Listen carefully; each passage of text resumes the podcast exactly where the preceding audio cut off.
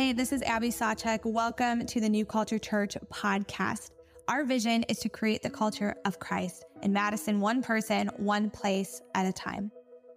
We believe this happens through being with Jesus, becoming like Jesus, and doing what he did.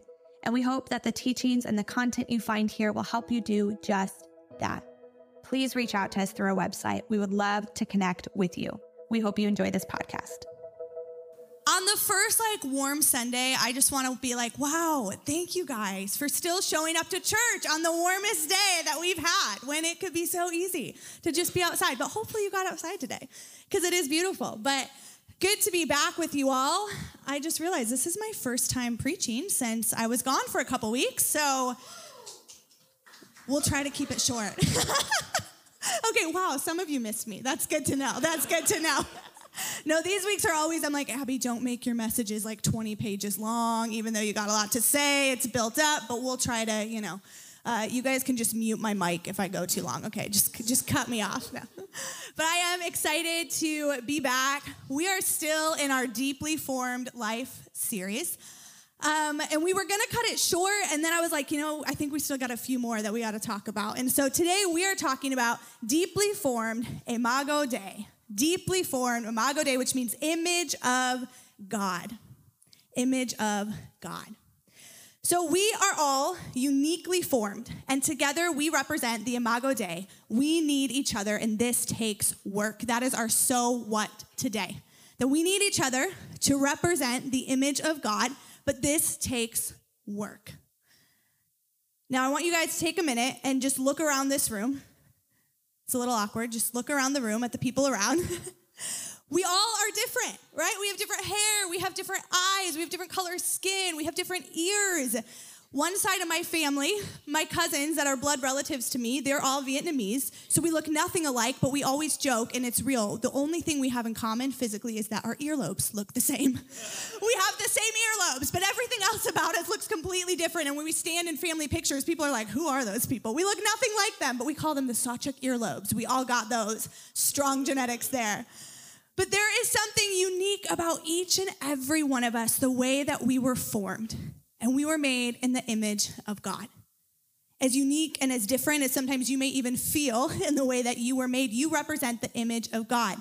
We need each other to be the Imago Dei, but this takes work for us to live together in unity and harmony and peace. And so the now what for today is that we need to continue to reflect. We need to continue to walk in repentance towards one another and work towards reconciliation and being people that continue to reconcile and change, not only as the church, but also all people reconcile them into relationship with God. As we get ready for Easter, another holiday together, which I'm always so excited about, and I hope you all, if you're in town, will be here. We always do a potluck meal. And we've stopped saying things like, oh, bring, you know, your traditional Easter dish. Because if I say bring a traditional Easter dish, we, that means a million different things to a million different people. When I first got to college, I realized this where I was so excited for Easter with my friends as a freshman. I wasn't able to go home. And I said, Well, who wants to make the lamb cake? And they all looked at me like some of you are looking at me now. And they're like, What in the world is a lamb cake? And I don't even know where we got this, but growing up, um, and all my family's like my, on my mom's side, is from the south side of Chicago, and for some reason they made cakes in the shape of a lamb. So it's not actually like lamb meat, you know, like some people are like a meatloaf, but it's lamb. That would be a little interesting. Um, but it is a cake in the shape of a lamb.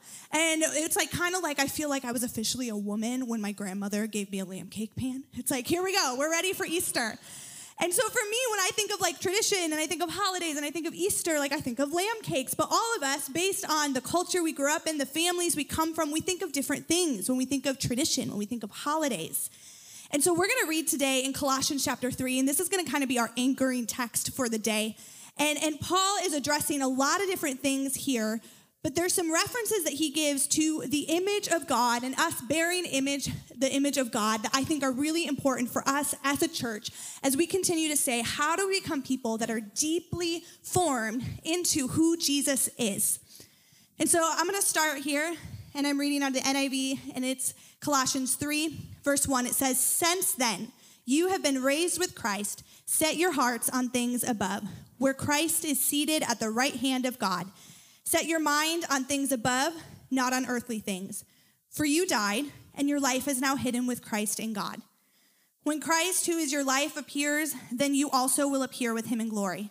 Put to death, therefore, whatever belongs to your earthly nature sexual immorality, impurity, lust, evil desires, and greed, which is idolatry.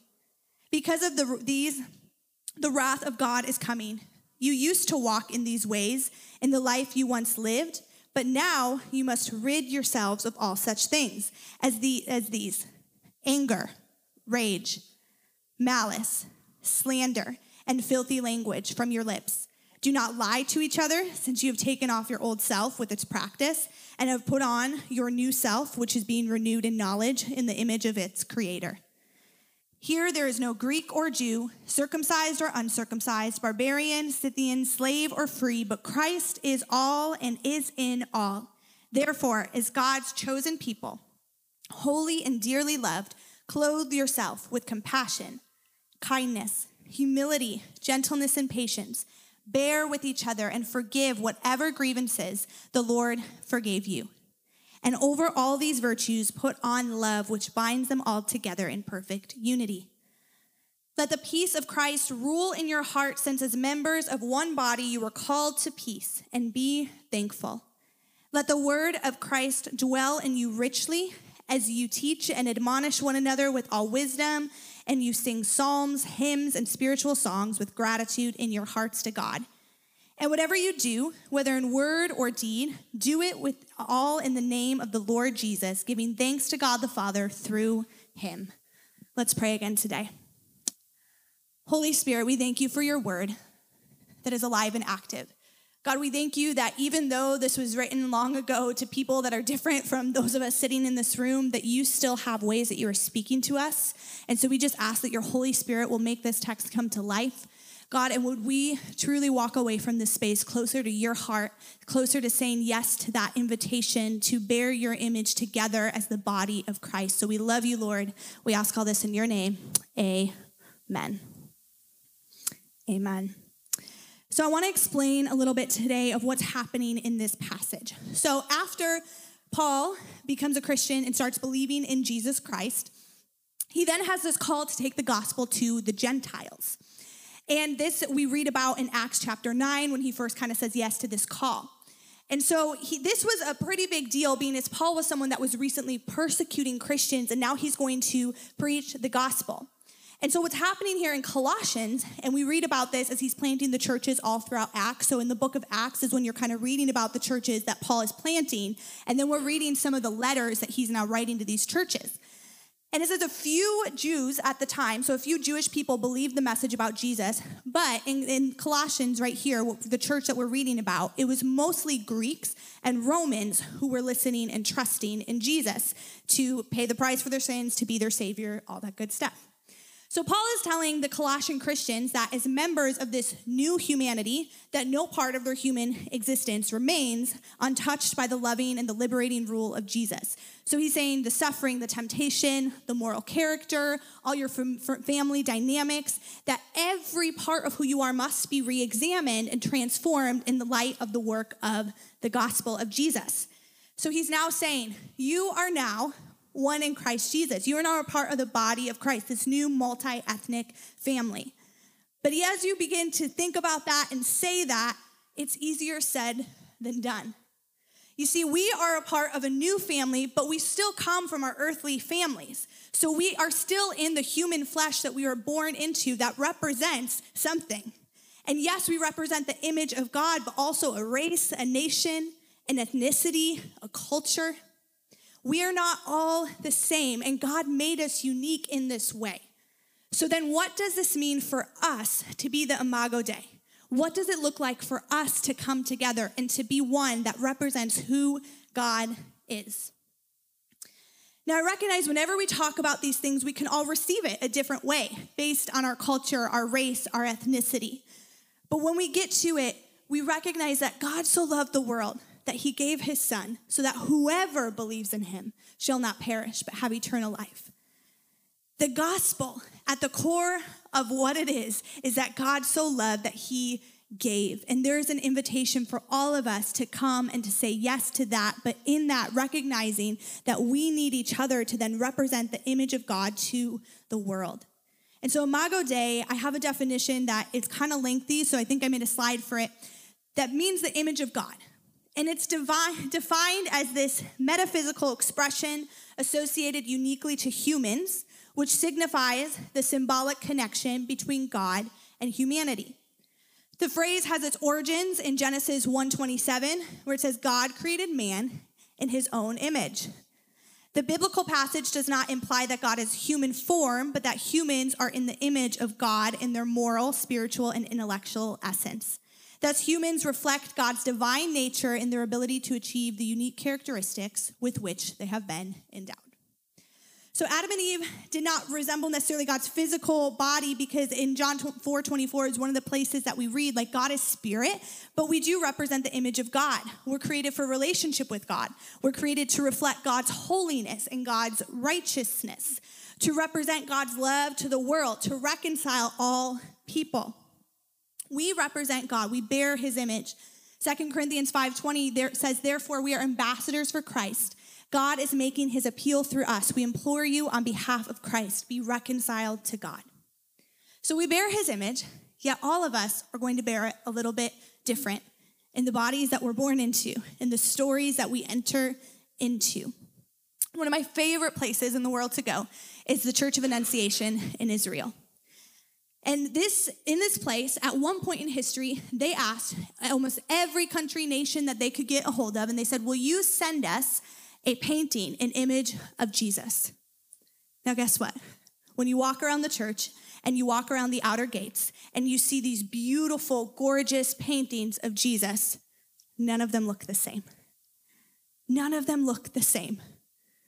The Irish Jesus, bright red hair right? Jesus looks different. And what's interesting about that is people see God in themselves, and that the bodies that we are born into shape the way and impact the way that we see God. Now, the reality is, we know that Jesus was Jewish, and so Jesus would have had dark skin and dark hair. And so most of them are probably incorrect to what he would have looked like, but that's beyond the point. It's that it's representing the different cultures, the different ethnicities, the different nations, and how they view God and see God in themselves. So, Paul, it's interesting in this text, and there's some stuff I want to wrestle with together. Paul is saying there's no Jew nor Greek, but we're one. So, he's not saying that we ignore the bodies that we were born into, or the impacts that they have, or the things that, that come with that.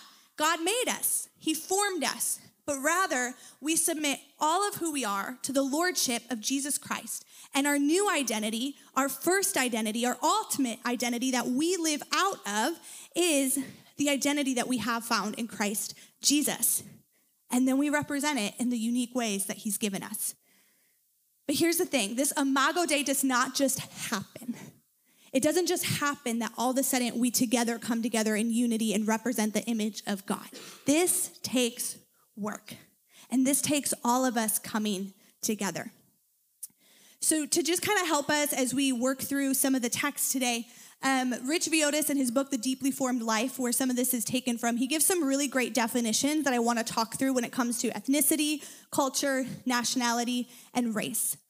So, ethnicity is a biblical word. It's Hebrew, goy or am, Greek, it's ethnos. And this is something that is created by God. And we have some of these that should be on the screen. And so, this is something that is created by God. And we see in scripture that the different people would move together through space and through time. The next definition that we have is talking about culture when we talk about culture. And this isn't our name, so we talk about this a lot at New Culture, but it's patterns, customs, things that have been passed down, beliefs, rituals, your worldviews, things like that. When it comes to nationality, this indicates the sovereign nation or state where an individual is a legal citizen. It is a geopolitical category, determined by the legal structures of the state. And so these can be all defined in many ways, but this is kind of the lens that we're going to be talking about them today. And then finally, race. It is about power in political terms, dominion.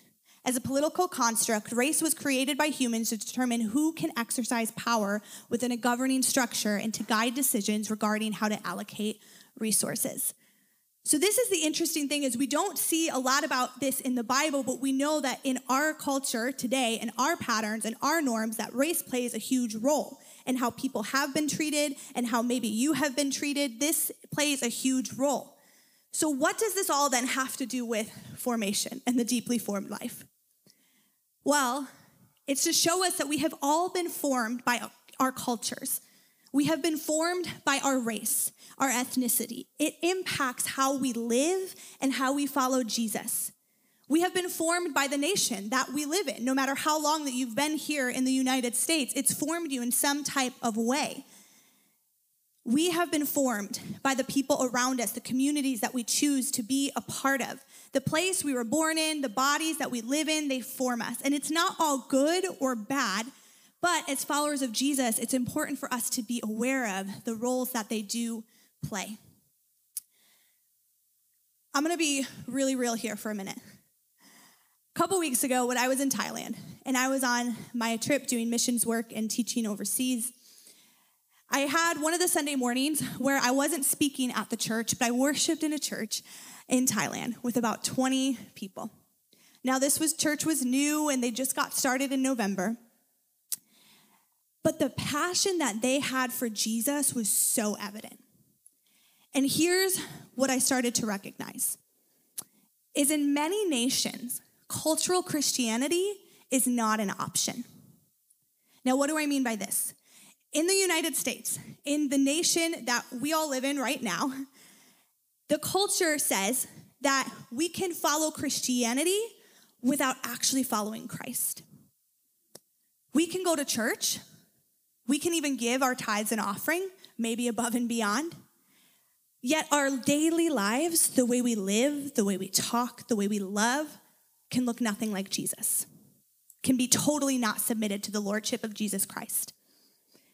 Now, us going to church, it may cost us something, like maybe a little bit of time, but it doesn't have to cost us everything. Because for many of us, we can just follow the cultural norms of Christianity without following Christ and we can get away with things that many Christians around the world cannot. You see, Paul in Colossians is saying that when you choose to follow Jesus, you die. You no longer live the way you were. Your life is now hidden with Christ in God. The old is gone, the new has come, and we put to death all other desires. This is Christianity. It's not half in, but it's all in. Yet, how often do we try to play the games of Christianity? thinking that we can just follow the patterns without actually following Jesus.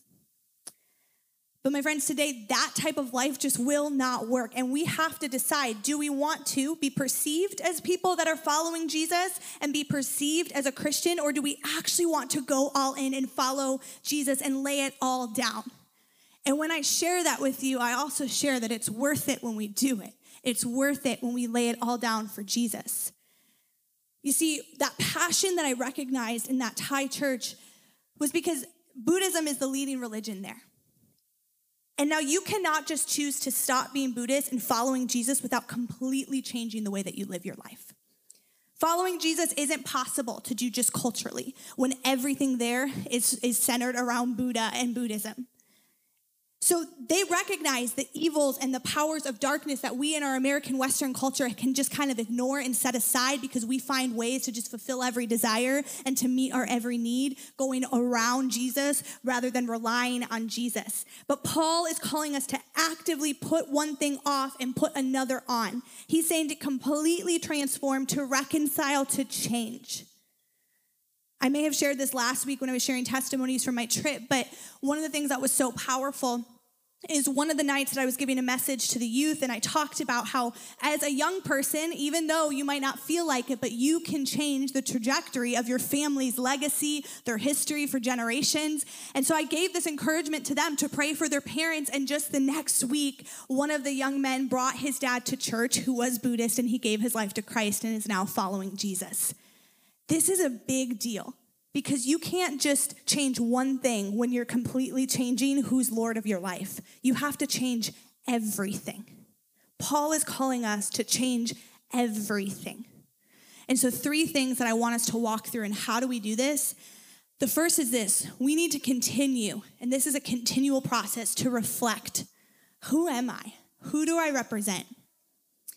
It says in Colossians 3 3, for you died, and your life is not hidden, is now hidden with Christ in God. We have to continue as we are people formed into the likeness of Jesus to discover our own cultural context.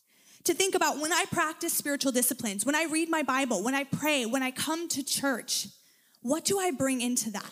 Through what lens am I doing this?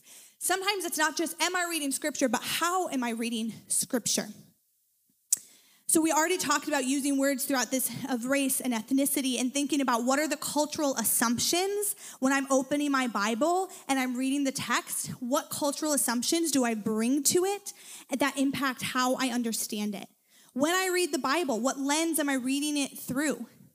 Now, this is a great point to why it's so important for us to continue to read scripture and to pray with people that are different from us, that come from different backgrounds, races, ethnicities, so that we can continue to, to not just see God and read scripture through our own lens, but the Imago Dei, the body of Christ.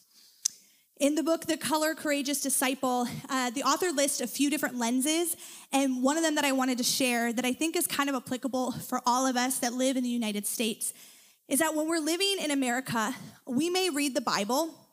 Um, and some of this stuff you maybe have never thought about, but one of the lenses that we can read it through is the lens of individualism. So we tend to read you when we read scripture as singular rather than plural, as most of the time that's how the author intended it. When Paul is writing this letter to the church in Colossians, he's not writing it to just one person, but the entire church. It was plural. So this goes, um, some of this could come into play though in the culture and the ethnicity that you grew up in. If you grew up in a context where family was celebrated, then maybe you do read it as plural. And maybe you read it as a family unit. But if you were primarily raised in a westernized American culture where everything is about following your dreams and making a name for yourself and success and, and, and winning and succeeding and all those things, you may read it through the lens, lens of individualism. That if you, that's all about you succeeding, you having power, you making it to the top. Our cultural context where family is celebrated, this not, might not be the case. You see, where we come from impacts how we read scripture. But in the biblical context, it really was more communal. We read about things in Joshua 7 where it says Achan's entire family was punished because of his sin. Now, can you imagine if one person in this room did something terrible and we all had to go pay the price for it?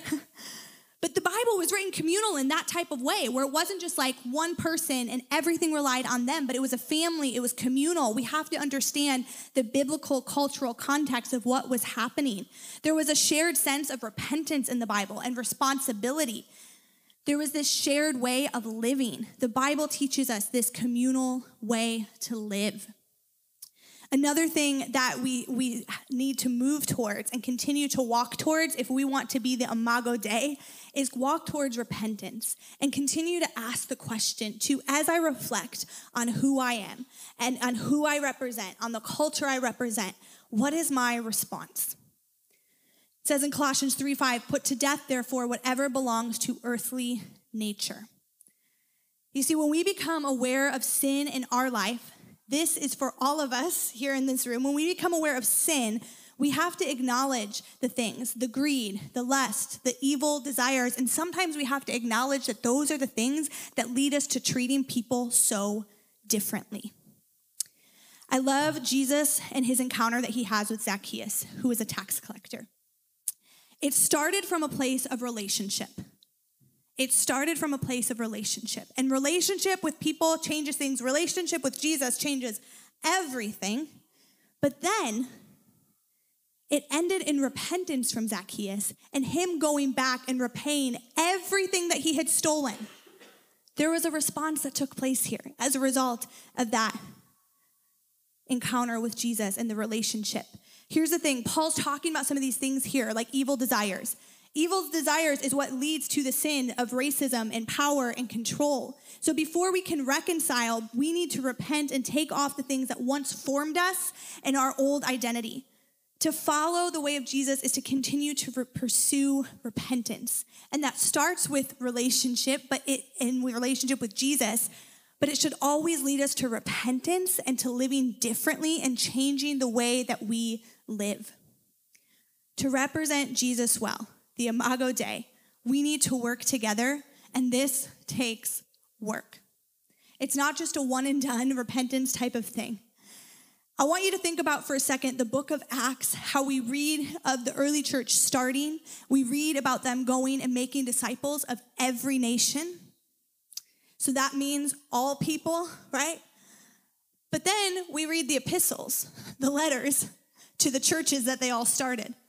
And it's all of them fighting, not getting along. There's issues of greed, of lust, of racism, of everything in between.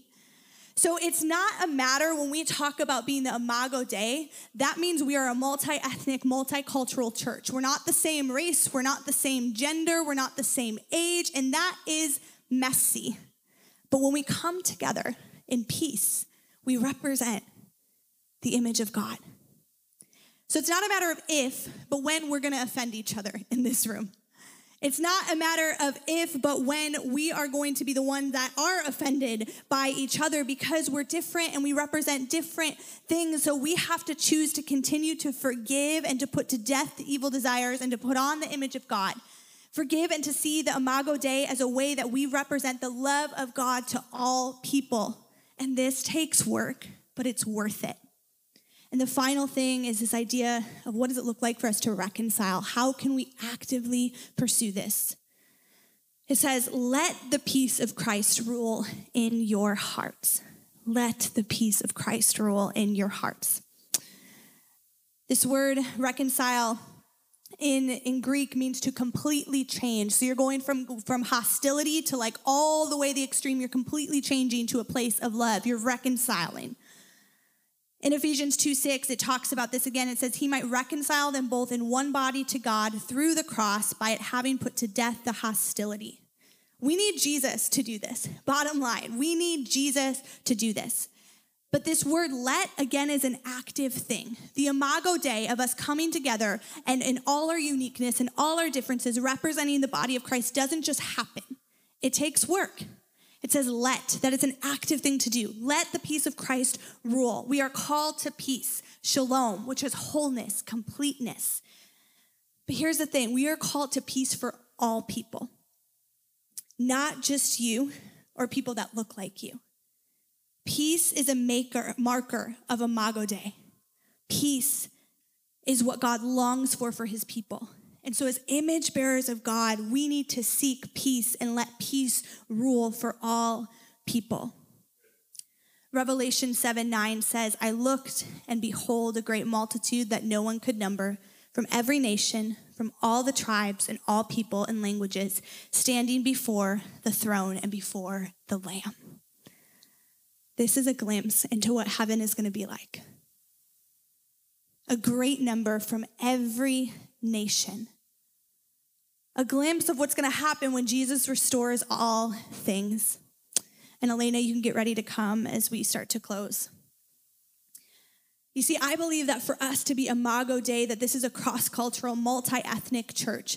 And God knew what He was doing when He created every tribe and every tongue and every nation to bear his image. And we are going to continue to bear his image in heaven. This is a picture of heaven, but this requires that we love like Jesus. It reveals a taste of heaven, but it requires that we follow Paul's instructions to put off all that. And now we clothe ourselves with compassion, kindness, humility, gentleness, patience Paul says here in Colossians, bear with each other, forgive each other, put on love, let peace rule. So, if we know that this is what the church should look like, then why is it that when we, we think of the church in America that they talk about it and we definitely don't fall into this because we meet at 4.30 but they say 10 o'clock on sunday mornings is the most segregated hour in america because we don't know how to be together. We don't know how to overcome some of our differences. And so we, we get stuck in what we know and what's comfortable. But what does it look like to lean into being the Imago Dei? It takes work, and we need each other to do it. We don't do it because it's easier if we just stay sometimes with people that look like us. We don't want to, to get into our differences because it's messy and messy takes work. But Jesus demonstrates something so beautiful in John chapter 4 in the story of him meeting the Samaritan woman at the well. Now, it's a famous story of Jesus encountering this woman, and if I did go into that, we'd definitely be here for another hour, so I won't. But in John 4, in the beginning, it says, Now Jesus learned that the Pharisees had heard what he was gaining and baptizing more disciples than John. Although, in fact, it was not Jesus who baptized, but his disciples. So that's kind of funny because he's like, that wasn't what was happening, but there's rumors going on. So it says in verse 3 He left Judea and went back once more to Galilee. Verse 4 says, Now he had to go through Samaria. Now Jesus went through Samaria. Now, Samaritans were a mixed blood. They were an oppressed people, and most Jewish people at that time, which Jesus was Jewish, would have avoided them. But not only did Jesus go through Samaria, but he brought his disciples with him. He led his disciples through a place to a people that most people would have avoided because of who they were and what they represented.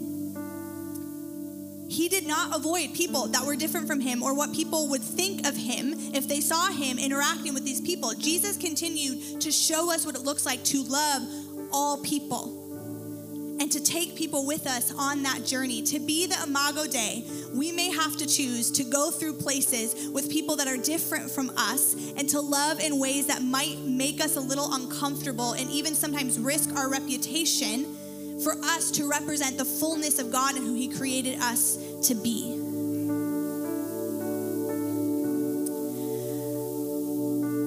When I first moved here to Wisconsin, I had this moment where I was playing a game with people, and I don't know if you've ever had this moment where you sit down and someone's like, "Hey, do you want to play this game?" And you're like, "Yeah, I know that game," and it, it was a card game. And then they start explaining the rules, and I was like, "Oh, that's not the game that I know. Like that's that's not it." It was like same name, same concepts, but some of the rules were different, right? Because we all know, like, you got the house rules. Like, all these families have kind of added rules through the years and, and all of this stuff. And, and the, the rule follower in me is like so tempted to be like, you're wrong, I'm right, my rules are correct, like yours are wrong. But the reality is, like, it wasn't a matter of like right or wrong rules to the game, it was just different. It was a made up card game. And, and that was supposed to be fun. It wasn't right or wrong, it was different. But how many of us do we show up to church like this? Where we walk in, whether we know it or not, and we have an idea of what's right and what's wrong of how to worship, of how to give, of how to love our neighbors. And can I encourage you today that maybe it's not right or wrong, but different? And maybe those differences are the beautiful way that God intended us to live and to worship together as a reflection of Imago Dei. And I say that as your pastor for a moment to say, too, my hope is that we don't ever get to a point where we all worship the exact same way. Because I don't think we're supposed to. I think that the way that God made you, the way that He speaks to you, the way that He wants to engage with you is different and needed in this space. You know, Paul talks about later in his letters where he talks about one body but many parts. We're not all supposed to be the same. We get to reflect the heart of God in unique individual ways as the Imago Dei. So when we show up to worship and when we show up to gather, when we show up to love our neighbor, let us not be looking at each other to say what's right and what's wrong, but rather, how is that person reflecting the image of God? How is that person representing the unique DNA in Christ Jesus? And what can I learn about God through them? What binds us together is the love, death, and resurrection of Jesus. What puts this love on display to the world is us choosing to actively let peace rule. It is us as the church displaying the Imago Dei in the way that we love, we forgive one another, we bear with one another, we let go of offenses with one another, we continue to repent and respond and completely change and reconcile with one another. So, can I urge you, New Culture Church, can we be a church that creates the culture of Christ in the way that we reflect and we celebrate who God uniquely made us to be? We celebrate our differences, yet our oneness in Christ. Can I urge us that to continue to live and walk in putting to death our greed, our evil desires, which have led to, even in our nation, in our country, so much sin of racism and power and oppression because of greed and because of evil desires? But can we respond with a passionate, active pursuit of reconciliation within the church and reconciliation of all people, living as one body but many parts, letting Christ rule. And this takes work, but it's worth it. The Imago Dei cannot take place if we all are the same. It requires us to be who God created us to be. And so I want to invite you to stand today. And we're just going to close in just a moment of prayer. And I want to just invite you for the next moment to just close your eyes across this place. Want us to just walk us through this process of reflection and repentance and reconciliation. And to just allow the Holy Spirit to speak because the reality is, like, we cannot be the unified body of Christ that represents the image of God in the way that we live and love one another without the power and the cross of Jesus Christ, his death and resurrection, and his Holy Spirit. We need Jesus in order to do this. It is not easy for us to let go of offenses and to forgive. It is not easy for us to acknowledge the sin in our life and the pain that we cause people and the things that we do. There's pride that overtakes us. There's all sorts of things that take place. We need Jesus. So I want to just to invite you to take a minute and to start to reflect and to just ask the Holy Spirit to show you what do I bring to the table?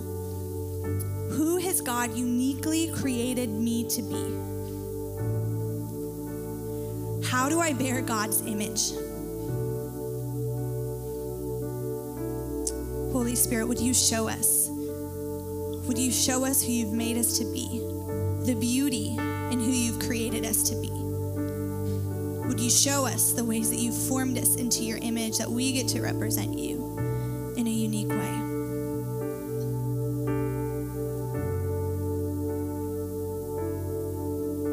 The next is to just take a moment and just repent together to ask the Holy Spirit to show us is there any way that I have need to turn back to you? Is there any way that I have caused offense and I need to ask forgiveness? Is there any bitterness stored up in me that I've been offended and I need to seek forgiveness? Holy Spirit, would you show us how we need to turn back to you, who you have formed us to be?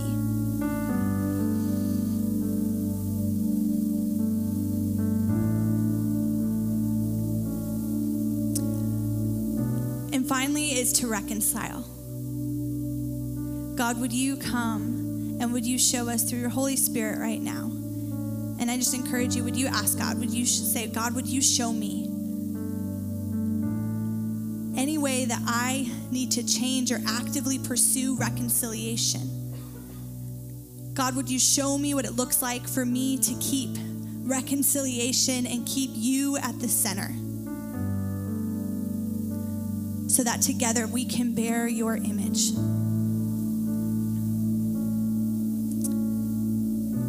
God, we thank you for the ways that you have uniquely formed us in the palm of your hands. God, I thank you that there's no mistake. And so I pray that you would continue to help us as we move throughout this week and even in our times of communities and discussions and prayer together to continue to reflect on who you made us, what that represents, to continue to think as we open up scripture and read the Bible, what lenses do we bring to the table? And would you continue to help us to put to death anything that is not of you and to put on kindness, compassion, and let your love bind us together so that we can go and we can reconcile all people into relationship with you. That we can be your Imago Dei and display the beauty and the glory of who you've created us to be together as your church, fully surrendered as the child of God that you created us to be. So we thank you, Lord. We ask this in your name. Amen.